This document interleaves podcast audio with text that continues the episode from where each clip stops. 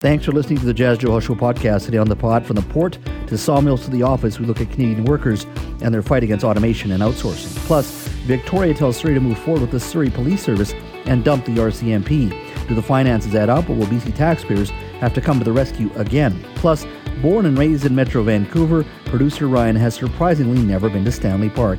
We made him go. You'll be surprised by his reaction.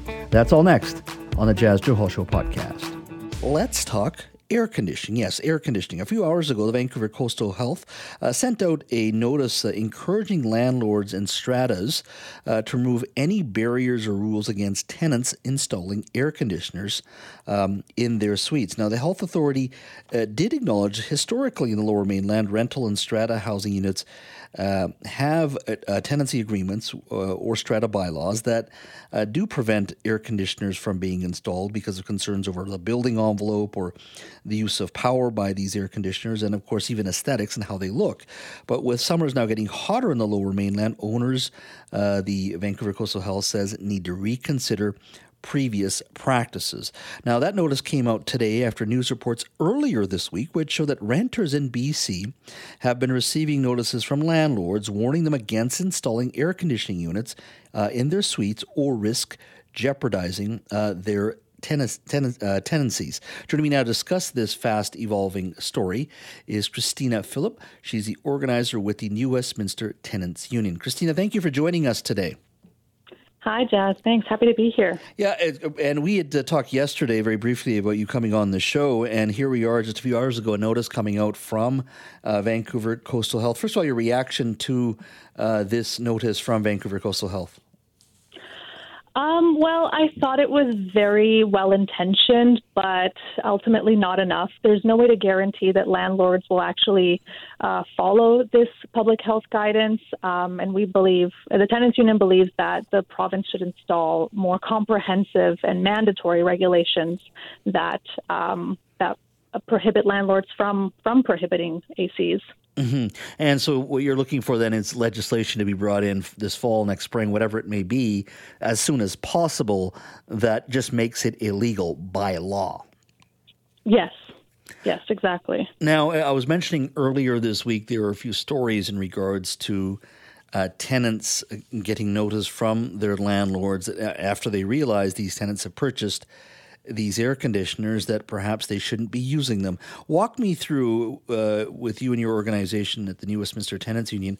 When did you first hear hear about this, and what kind of stories were you hearing uh, from these tenants?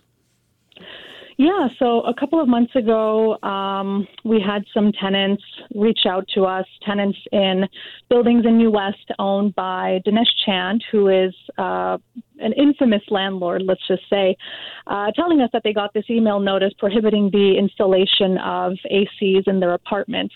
Now, the notice generated a lot of confusion and concern because it was unclear exactly if it was talking about portable or window units, and it uh, told uh, tenants that they would be liable for any damages incurred if they installed uh, ACs. Um, they were advised to consult with electricians about whether or not their units could handle those uh, the, the ACs, but we were told by some tenants that when they tried to follow up on that, on exactly what they should be checking for, they received no response from the landlord. So, um, was the so, concern then over power usage? Uh, impact on the building envelope. I mean, it seems to me the power usage seems to be the concern, but it was was it also just about aesthetics? I mean, I'm just trying to get a sense of uh, of what the concern specifically was from the landlord. Yeah, the concern from the landlord was that the buildings would not be able to handle the electrical usage of, of ACs. Mm-hmm. And what kind of air conditioners? I, I don't uh, expect you to know specifically, but were these the kind, the portable ones you'd buy, let's say, at a, at, at a, at a Home Depot or a, or a Canadian Tire? Uh, we're not sure. Like we said, the notice didn't specify, and there's been no uh, specifications or clarity received from the landlord afterwards. Mm-hmm.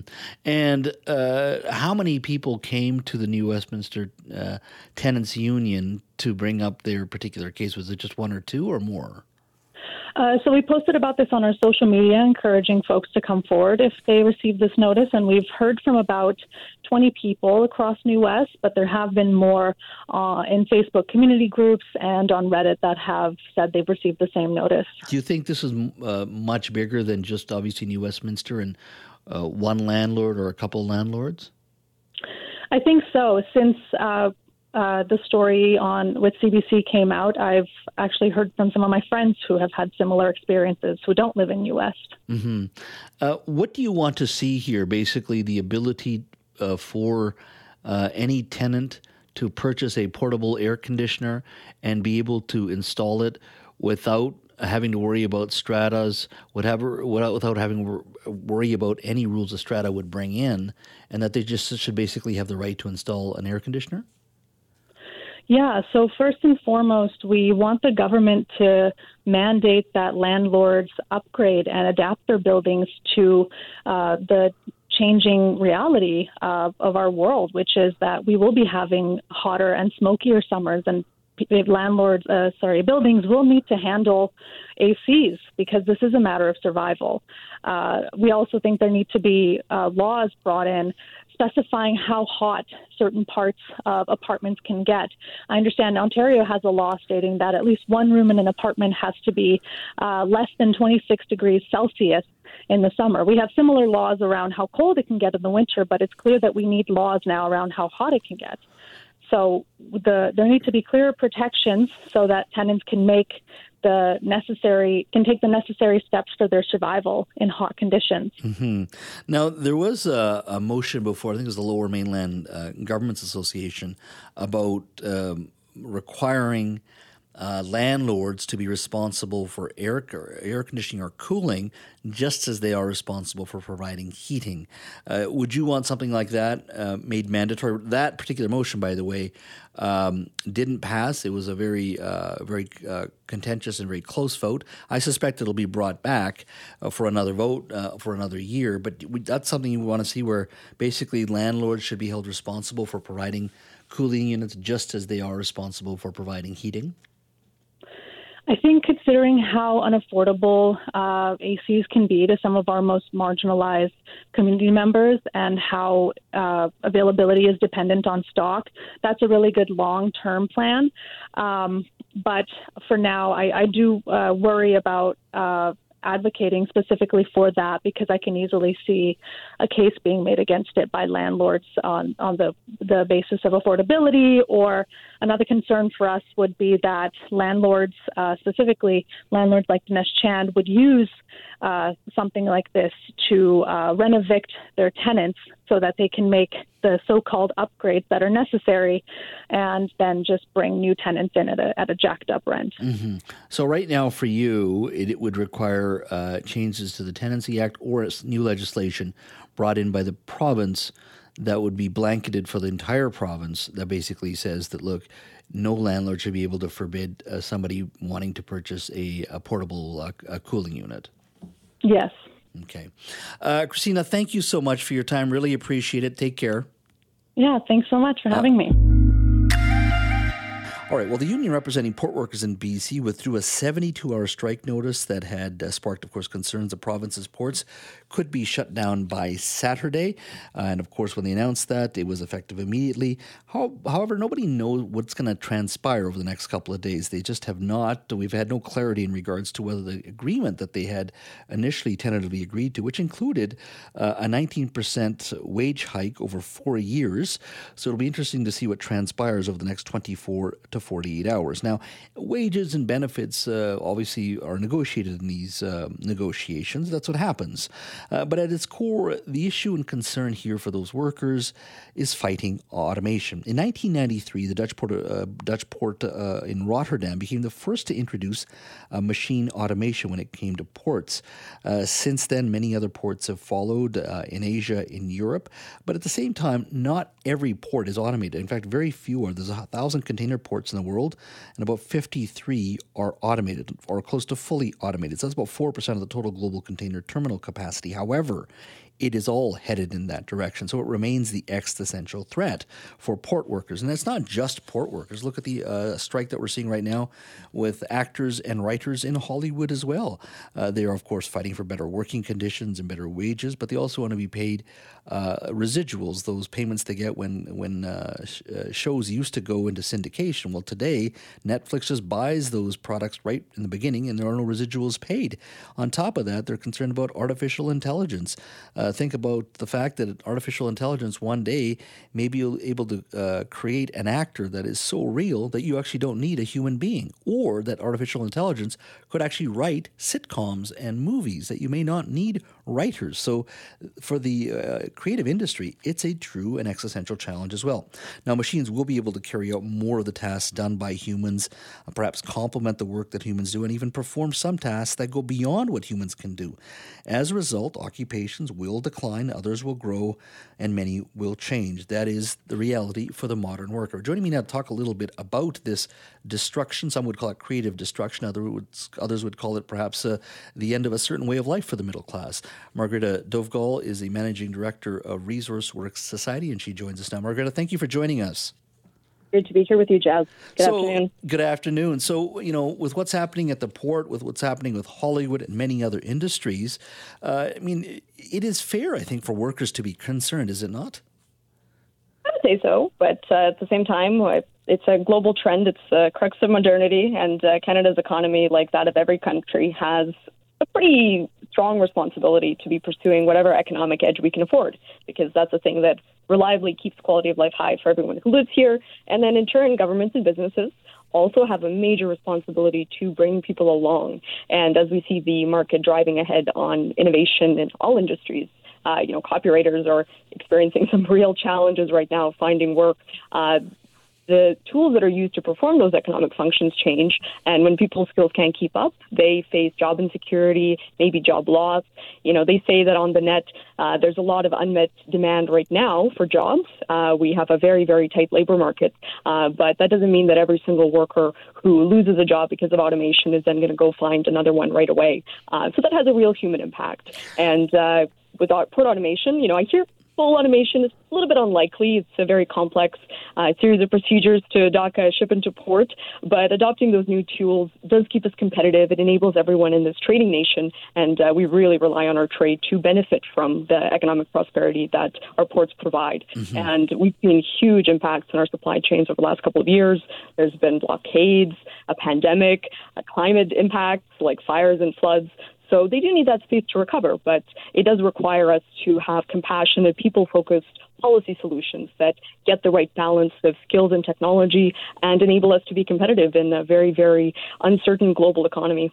Uh, in regards to the port strike itself, now you could argue, look, they're, they're not going to automate the port that is there, but you know if they're going to build a brand new port, in this case Roberts Bank, one's one's going to assume that thing is going to be fully automated uh, to the point there's going to be very few people actually working there. That is the way to go. So does the does the union not have a right to say, wait a minute here?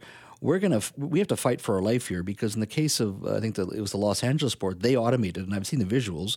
They lost I think 600 longshoreman jobs there. This remains the crisis for the port and port workers. Should they not have a right in this case, even if it if it, it causes some harm, temporary harm to the economy, because in many ways one could argue uh, their, their their job may not exist in 10 years or even 15 years. Sure. Well, collective bargaining is an important and necessary tool, and you know these uh, poor workers absolutely have the right to have their concerns heard. Um, it's been a long process. I think back in April, they initially indicated they started the negotiation process, and you know it led us to last 20 odd days of uh, our ports being largely non-functional on the west coast. Uh, it's cost us one billion in uh, in inbound and outbound trade, um, and that's not to say that those who do critical functions can have their views and needs represented fairly and equitably. Um, that that's a really important piece of how things work in a functional democracy like Canada. Uh, but we also really need to think consciously just about the way the world is changing as a whole. And I think the solution that we're not seeing nearly enough of right now is just investing in people's skills and their ability to stay at the level that they need with the skills that they have to meet the future economy's needs. And that's hitting us very hard across the board. But do you think government can fundamentally address this? Look, if, if you're a longshoreman, let's say you're making the average salary, let's say $130,000 a year. Uh, literally, you would have to retrain for a new industry uh, because if you're replaced by a um, uh, through automation, you may be a millwright, so you have a skill set, and perhaps you can use that skill set somewhere else. But do you think government, big big government, can actually fundamentally bring in something that's nimble, where you retrain workers and they can move on to to to other industries? Because government has difficulty just helping out workers when one sawmill closes. How do you do that with an entire industry like like like the port? Because that automation automation once you start the process, it moves very quickly. Yeah. If our volume overall, uh, our export volume can grow as a result of new innovative technologies like automation, and we can preserve those jobs, I think that's the, the best solution. Um, you know, I, I, I would like us to be in a position where we're looking closely at all of the issues we have with labor market inefficiency. Um, just because it's difficult doesn't mean that it's not worth doing. Uh, we have huge challenges in our healthcare system. There's a lot of folks with foreign uh, training and credentials that just aren't recognized right now. Mm-hmm. I'm really, really sick of you know talking to my Uber driver and learning he's an engineer and his day job is trucking and he does Uber on the side, and there's not a chance that he feels he'll ever find a job as an engineer here in Canada. Uh, and, and that's a really common story. So we, we have a lot of these problems that structurally need to be resolved. It requires massive amounts of coordination, but I think the political will is there. And just because things have been difficult to accomplish in the past, I feel like the imperative is here, and it requires that political will to be expressed and for governments to act on it. You know, put more money into it, work closely with all the other jurisdictions and with industry, who has a real active interest in making sure that they can meet their uh, meet their business needs to grow. So, do you think these jobs should be protected, even through legislation, or do you think let let the market do what it does, let innovation and technology uh, uh, move forward and do do whatever it does in these situations? Should these port jobs be protected? I mean, they're still going to be around right now, but should they be protected? Should they be legislated in in in a in a in a in a an employment agreement, or we just let them go away if if, if they end up if we lose those jobs because of technology, so be it. That is the nature of technology. That is nature of creative destruction. That they shouldn't be protected. Is that what you're saying? I'm not saying we should be heartless about it. I think the collective agreement, uh, and you know, you said 130k a year is the median salary. Mm-hmm. Uh, I think the collective agreement does a pretty good job uh, defending those interests uh, of those workers. Uh, they have thousands of workers under their umbrella. It's a flexible pool of labor, uh, so the union has a, a, lot of bargaining power, even moving forward in this scenario. And no, I, I don't think anyone should, you know, go and knock everything down in the interest of just letting the market rip and roar free. Mm-hmm. we need to have a, a human touch and a human element to this, and to be compassionate about it. But um, that doesn't mean that we need to turn our back on innovation because that's the thing that's not going to just disadvantage workers in these industries, but it's going to disadvantage all of us as Canadians mm-hmm. if we can't effectively embrace change and innovation and coordinate where needed you know, offer the solutions that are needed from a policy and funding perspective to get to better outcomes. So I, I wouldn't say the ship on that has sailed. Uh, well, ships are sailing now again, finally, from the ports. But uh, there's still a lot of work ahead, and I, I don't think it's uh, either or kind of scenario. We need to do all of the above protect rights and also invest in people. Yeah, I'll believe it once the deal has been ratified. It's not there yet. So hopefully we'll get there very soon. Margareta, thank you so much for your time today. Thanks so much, Chaz. Great to be here.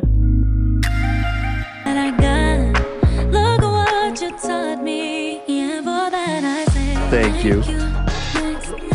Thank you. Thank you. Oh my God, Richard, thank you. This is the Jas Johal Show on 980 CKNW. Thank you. Welcome back to the show. Ryan, did you do that? Did you produce that? Of course. Uh, of course. Well done. Well done. I guess that's the new opening for the Richard Zussman segment.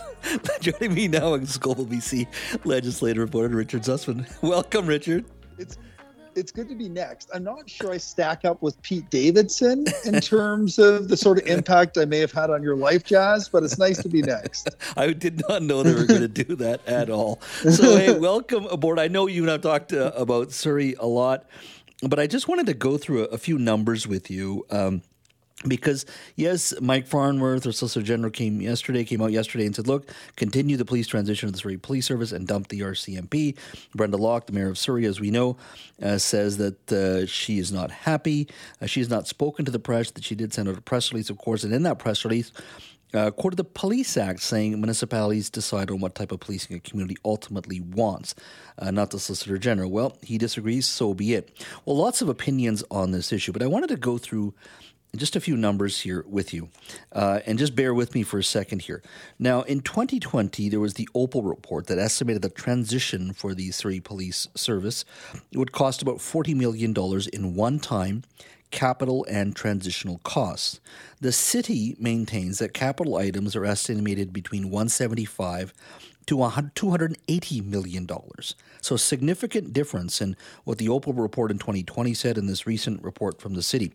Now, some of those costs can be amortized, but ultimately, between the Opal report's five year projection and even the updated low estimate from the city, there is a difference of $135 million. If I took the $280 million the city says, which is the high end of their estimation, there's still a $240 million difference. Now, the reason I bring this up, we all know the province has offered $150 million to cover costs. Now, if it's there's a $240 million difference between the Opal report and and the city report, uh, the 150 will not cover those costs. Now, the city has said, based on their own calculations, that only about 20, $150 million will only cover about 20% of the actual cost the city would incur if the transition to the SPS were to continue. Now, keep in mind, these are the city's numbers, but you see a fundamental separation between what the province says this may cost and what the city says it's going to cost. So, huge, huge difference. Now, today, Eric Woodward, uh, the mayor of Langley Township, was on with our colleague Mike Smith in regards to the overall policing situation for the region. And even he said that the SPS transition will cost taxpayers more. Take a listen. I talked to Mayor Locke on, a, you know on occasions when we meet up uh, regionally, and you know I believe her and her council when they tell me it's going to be significantly more than 150 million dollars, and it's only 30 million per year over five years. I understand there'll be significant upfront capital costs as well. So it's it's really it's, you know it's about this assertion that it's not safe. If the you know I, I didn't we weren't hearing that last November, and and here we are. We have the province overruling a duly elected council and the decision that it has made and it's concerning to me and, and a few other mayors that uh, are wondering, you know, wh- where is this overreach going to stop?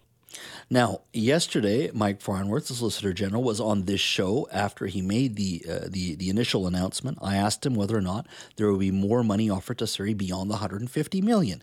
Uh, he gave me a broad answer. I then asked again. I just want to reiterate: Will there be uh, any money, extra money for Surrey beyond the 150 million? Take a listen to his answer.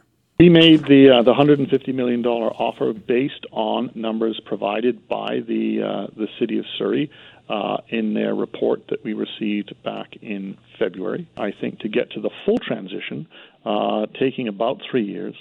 Uh, so that 150 million dollars is there to deal with those costs. The 150 million dollars is there. Uh, I have said it's there in the past. that's there for the city of Surrey even though there have been times when they said, "Well, no, it's just pie in the sky." No, that money is there for the uh, for the city of Surrey.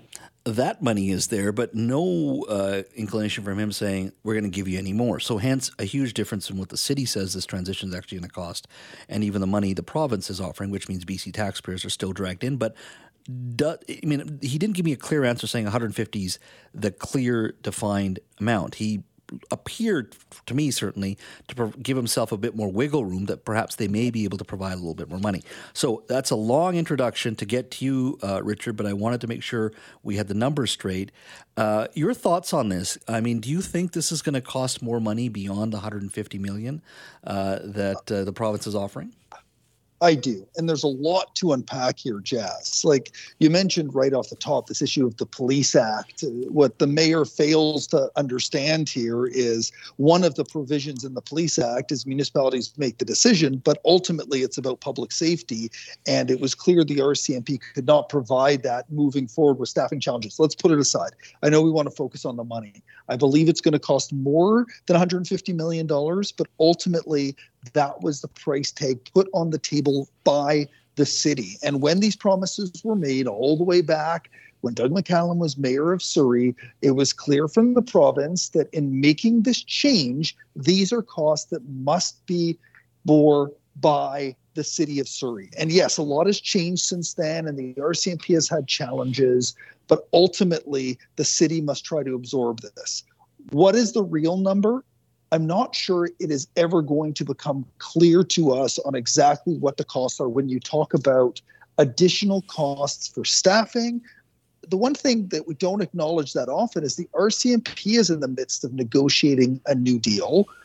They are going to get a significant raise, as we've seen in almost every unionized discussion over the last uh, year to two years that gap is not discussed. You know what I mean? Like if, if mm-hmm. the Surrey RCMP remained, that those wage pressures would increase as well. I don't think the mayor factored in any of those costs. So it's complicated. And ultimately the the person that's going to end up paying for this is the taxpayer in Surrey based on their property taxes.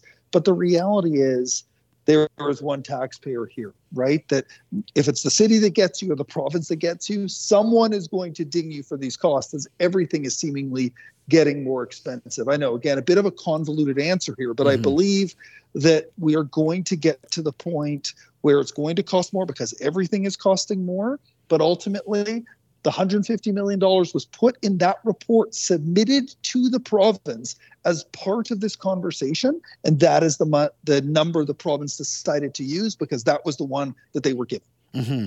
Uh, but I mean, I think if you're another municipality or if you're just a BC taxpayer, you've got to be incredibly angry and saying, look, you're the city that chose this transition. You cover your costs. Why are you stick it to, sticking it to me as a Port Moody taxpayer, a Langley taxpayer, a Delta taxpayer, a Richmond taxpayer, a Prince George taxpayer? The, you know, you wanted to make the transition, make the transition. I mean, there's got to be some pushback, not only on the Surrey, but even the provincial government saying, what are you doing here? That's their yeah. problem. Let them figure it out. I think this is the pushback we're getting from the minister. The challenge here is that Mayor Locke wants to frame this as a force being forced upon her. The reality is the promise she made in the last election was not realistic. There was not a path forward.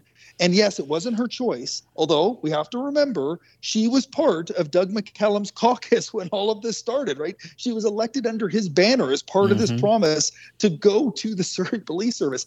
That was a decision that was made by a previous administration that was voted in, and they got it past the point of no return. And ultimately, here now, because that council wasn't honest with the public and honest with the province. Oh, Richard, you're I... right. They should be the one that bear these costs. I know it's part of that team that originally forced this upon the city of Surrey. Yeah. Richard, thank you so much for your time. This is an interesting story. It's certainly not going anywhere. I have a feeling we're going to be talking about this for many more weeks and perhaps months to come. That's for sure. Thank you so much. I'm going on vacation, Jas, so we'll catch up when I'm Uh, done. I'm going down to Seattle to see the Blue Jays play. So maybe we'll check in from the border tomorrow because I'm guessing it's going to be insane, especially with that Taylor Swift concert happening in Seattle too. Oh, so. that's happening too. we'll oh my soon. God, Talia Miller, one of our producers, is going it, down there as well. Yeah, that, that's and she's there for two nights Blue, as well. Blue Jays right? in Seattle. Taylor Swift in Seattle. Seattle says they're basically full for the weekend. So if you're thinking about going down, the city's full. Don't bother coming. Richard, thank you. Have yourself a wonderful have, have yourself a wonderful time sure many of you heard of Storm Brewing. It's Vancouver's oldest brewery. Well, recently it was notified by the city of Vancouver that it must remove a mural that's decorated the business in the 300 block Commercial Drive for the past decade due to bylaw violations. Joining me now is Mike Crozier, General Manager of Storm Brewing. Mike, thank you for joining us. Yeah, no problem. Thanks for having me. So, walk me through this. First and foremost, when did you, when were you notified uh, by the city that there was some sort of bylaw violation? So at the end of May, um, I think it was May 30th exact, we received uh, a letter that we needed to get a mural permits for the murals we had. Um, and then we had 60 days to get those permits. Um, and then once I looked into getting those permits, eh, we discovered that we wouldn't be approved and we would need to uh, paint over them. So, just to clarify for our audience who haven't been uh, to your location, uh, the mural itself is uh, the, uh, on the side of the entire building, right? Yes, it is. Yeah, and it's been there just to confirm ten for ten years. Uh, just it's just over nine years. Just over nine years. Uh, hmm. And did you need permission prior when you put it up at nine years ago? Um, at that point, um, I wasn't working here, but the the owner received permission from the owner of the building. So you put it up. Okay, so it's been there for nine years, and Um, is it fair to say people get pictures of themselves oh, yeah. with with, yeah, with the mural? almost almost almost daily we have groups of people taking pictures in front of it. Um, it also just being in an industrial area, it's it's nice to have something that shows people where we where we are. mm-hmm, mm-hmm. Uh, and so when you say when when when the business went in to get get the permit, it, it, it, wouldn't get the permit. Why? Because the initial permission didn't come from the city. I'm trying to understand why all of a sudden this is happening. Yeah. So we, I was told that because um, the mural has beer in it, which is the product we sell, and rats in it, which is like a big part of our branding. Yeah. That it was it was considered a, an advertisement, so it wouldn't get approved for for a mural. Oh, because of the name Storm is written in there. Well, no, the the the logos we we might still be able to keep the logo, but it's more the the content of the mural. You're not allowed to to have um, anything that promotes your business in a mural. Oh wow, interesting, interesting. Um, uh, have you been able to talk to any elected officials? Um, I did talk uh, to a couple councillors today, and it seems like it's moving in the right direction. I don't know if we'll we'll see what happens with with our situation, but at least it looks like this won't happen to other people, which is great. Mm-hmm. Well, Sarah Kirby-Yung, uh, one uh, Vancouver City Councillor, was on my colleague Jill Bennett show uh, yeah. earlier today. Yeah, she came by today. Yeah, oh, that's good. And she was on Jill Bennett show today talking about this mural. I want you to take a listen to what she had to say. As soon as I heard about this yesterday, I reached out to city staff last night, and I'm still waiting to get more information back on that as to why this is suddenly happening now. Um, I think what it does, though, is that it shows that we've got some bylaws that are really stifling creative expression in our city and allowing our small businesses to run and create fun and, and engaging experiences for people. And so we want to save the Storm uh, Brewing mural, but what we also really want to do, I think, is fix this bylaw because to me it's perfectly reasonable to allow a local business to have a great piece of art I'm looking into options to amending that bylaw. Uh, it sounds like good news uh, moving forward. So, do you think you may be caught as as the business that may have to change, or do you think you can still save the mural? Um, I'm hoping. Um, we we only have, I think, about ten days left until they could potentially uh, start finding us for it, mm-hmm. um, unless we have a plan in action, which most of that plan is painting over it. Um, so unless something happens in the next week or so, we might have to move forward to that with that. Um, but I, I don't know. I, I if you would have asked me at the beginning of the day, I would have said absolutely not. But I'm feeling a little bit more uh, optimistic now. That that's really good. Um, just out of curiosity, how is the uh, craft brewery business these days? I know uh, it's it's it's doing well in regards to popularity, but with that, of course, comes a lot of competition. What's it been like the the last little while?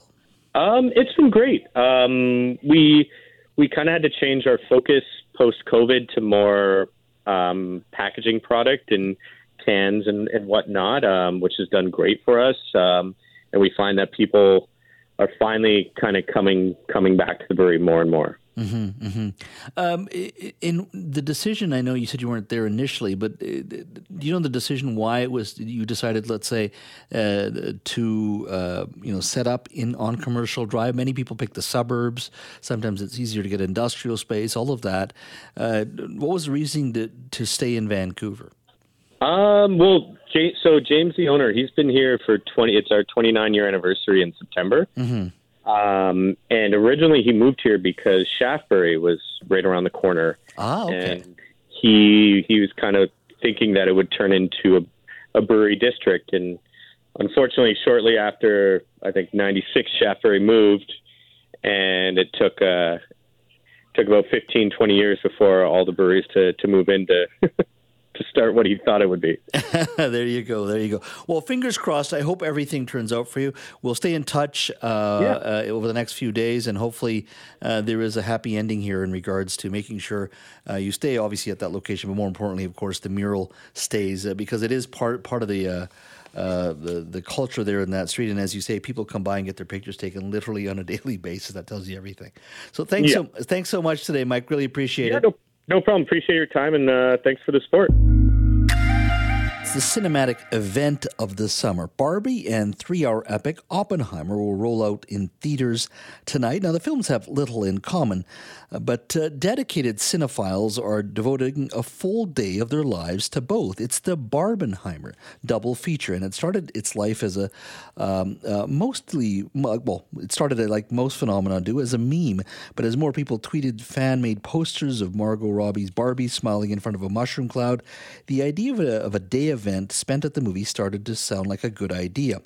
Uh, joining me now to talk a little bit about Barbenheimer and whether or not it will actually help uh, the cinema industry, which is desperately in need of a few hits. Uh, joining us now is Rick Forchuk, TV Week magazine columnist and CKNW contributor. Rick, thank you for joining us today. My pleasure, Jas. So, what do you make of this Barbenheimer? Uh, I guess in the old days they'd call it a double feature, but it's actually caught a, a lot of attention when it comes to the culture. Uh, are you planning to do a, a, bar, a Barbenheimer double feature this weekend? No, not I. I will see both movies, but I will see Oppenheimer tomorrow mm-hmm. and spend three hours of my life doing that, and the next day, an hour and 54 minutes to see Barbie. Uh, so I won't do the two together. And this is interesting, though, uh, because from time to time, uh, usually in the summertime, studios do this kind of thing. And by this kind of thing, I mean they have two tentpole uh, productions and they have diametrically opposed audiences. And I don't think that's a bad thing at all. I think it's quite smart. Uh, back in 07, for example, another Christopher Nolan film, Nolan, of course, uh, is the director of Oppenheimer, uh, The Dark Knight went up against Mamma Mia. Mm-hmm. So here we have a superhero movie up against a musical. And uh, the year after that, we had The Devil Wears Prada facing off against um, um, oh Superman Returns. So uh, actually, this worked out well for the studios. So what happened here? Mm-hmm is there's sort of a, a sense that there's a competition and somebody's going to win and somebody's going to lose. I think everybody will win uh, because the audience for the Barbie movie is nothing like the audience for Oppenheimer. And that's good because it gives everybody an opportunity to go to the theater, see what they want to see, a blockbuster picture, rather than having to wait for some other weekend Jas. So I think it's a good thing, and uh, I'll certainly see both movies myself, that's for sure. Yeah, and the fact that we, there's that word of mouth, I mean, even they're asking Tom Cruise, and he said, "Look, I won't be watching them back to back, but he's setting us, I think, Friday night for Oppenheimer, and then Barbie for Saturday, much like you." Uh, how desperately or badly does the movie industry need both movies to do really well? Well, they do. Uh, you're, you're, right. The, the, words are right. Desperately, and they need it badly. Um, there have been some good movies doing well, but not to the degree that they must. So, uh, for example, the uh, Indiana Jones movie, still in theaters, uh, is doing okay, but only okay. It is not a blockbuster. And in some places, it's going to have to do better than in others. Uh, the overseas market is going to say this one's bacon because it is not likely to make enough in the North American marketplace to do as well as it needs to. So here we have these two films, and it's a publicist's dream. Uh, you couldn't have asked for a better scenario, uh, having the internet people get involved, uh, all of the social media stuff get involved, and now uh, we're going to see who wins and who loses. But uh, as I said, I think that everybody's going to win here. Audiences are going to win because these appear to be two very good movies. Mm-hmm. I've not seen either one in preview mode yet, but I have heard that the reviews for those people who have seen them, uh, the critics that got a screening on Tuesday, have been positive, extremely positive for both films. So I think it's good for everybody. Oppenheimer, um, a very, very dark and explicit sh- movie about um, the, the potential end of humanity. Uh, Barbie at the other end of the spectrum, you know, you may not remember. Uh, some people may, some people may not. But uh, prior to 1959, when Barbie came on the market, uh, children who played with dolls typically girls, but children who played with dolls had babies. All of these dolls were babies. Mm-hmm. Uh, you gave them a bottle, you changed them, uh, you sat them up in a high chair to feed them. When Barbie came along, suddenly young girls now had a doll that they could dress up and they could go out and they could get in Barbie's car and get in Barbie's motor home and get in Barbie's dream house and then meet Ken. And it changed the whole genre mm-hmm. of being a child and playing with dolls. dolls. This movie is now a step in that same direction, saying, you know what? Uh, don't expect a silly movie here. Expect something from director Greta Gerwig that is very, very specific and tells a great story about feminism and about dolls and about uh, the way we look at ourselves. So each of these movies has a very different point of view.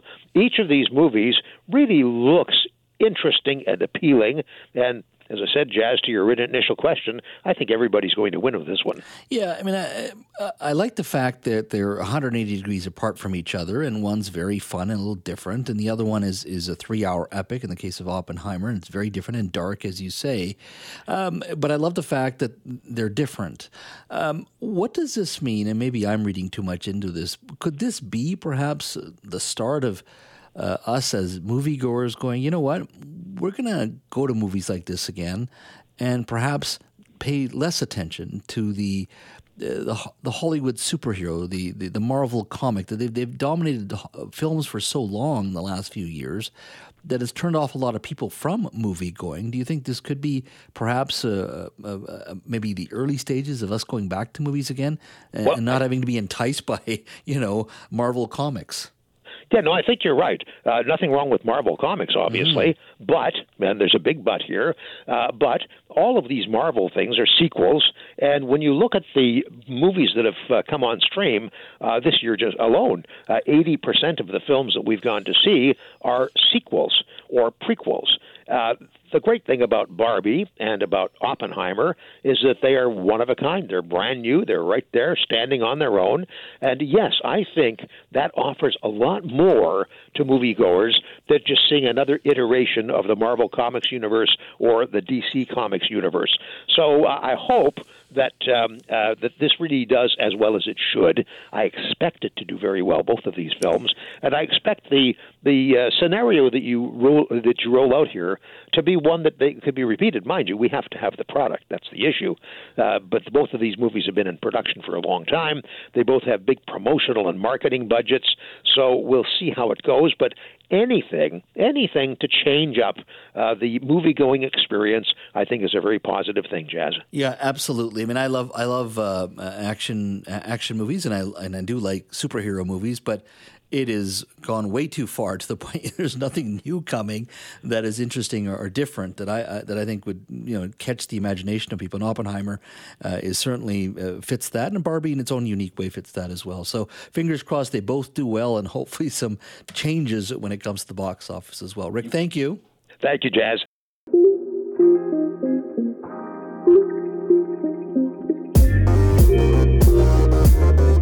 Thanks for listening to the Jas Johal Show podcast. Don't forget to subscribe to the show on Apple or Google Podcasts, Spotify, or wherever you get your podcasts. You can always listen to the Jas Johal Show live Monday to Friday from 3 to 6 p.m. on 980 CKNW and connect with me on Twitter at Jas Johal BC. Talk to you next time.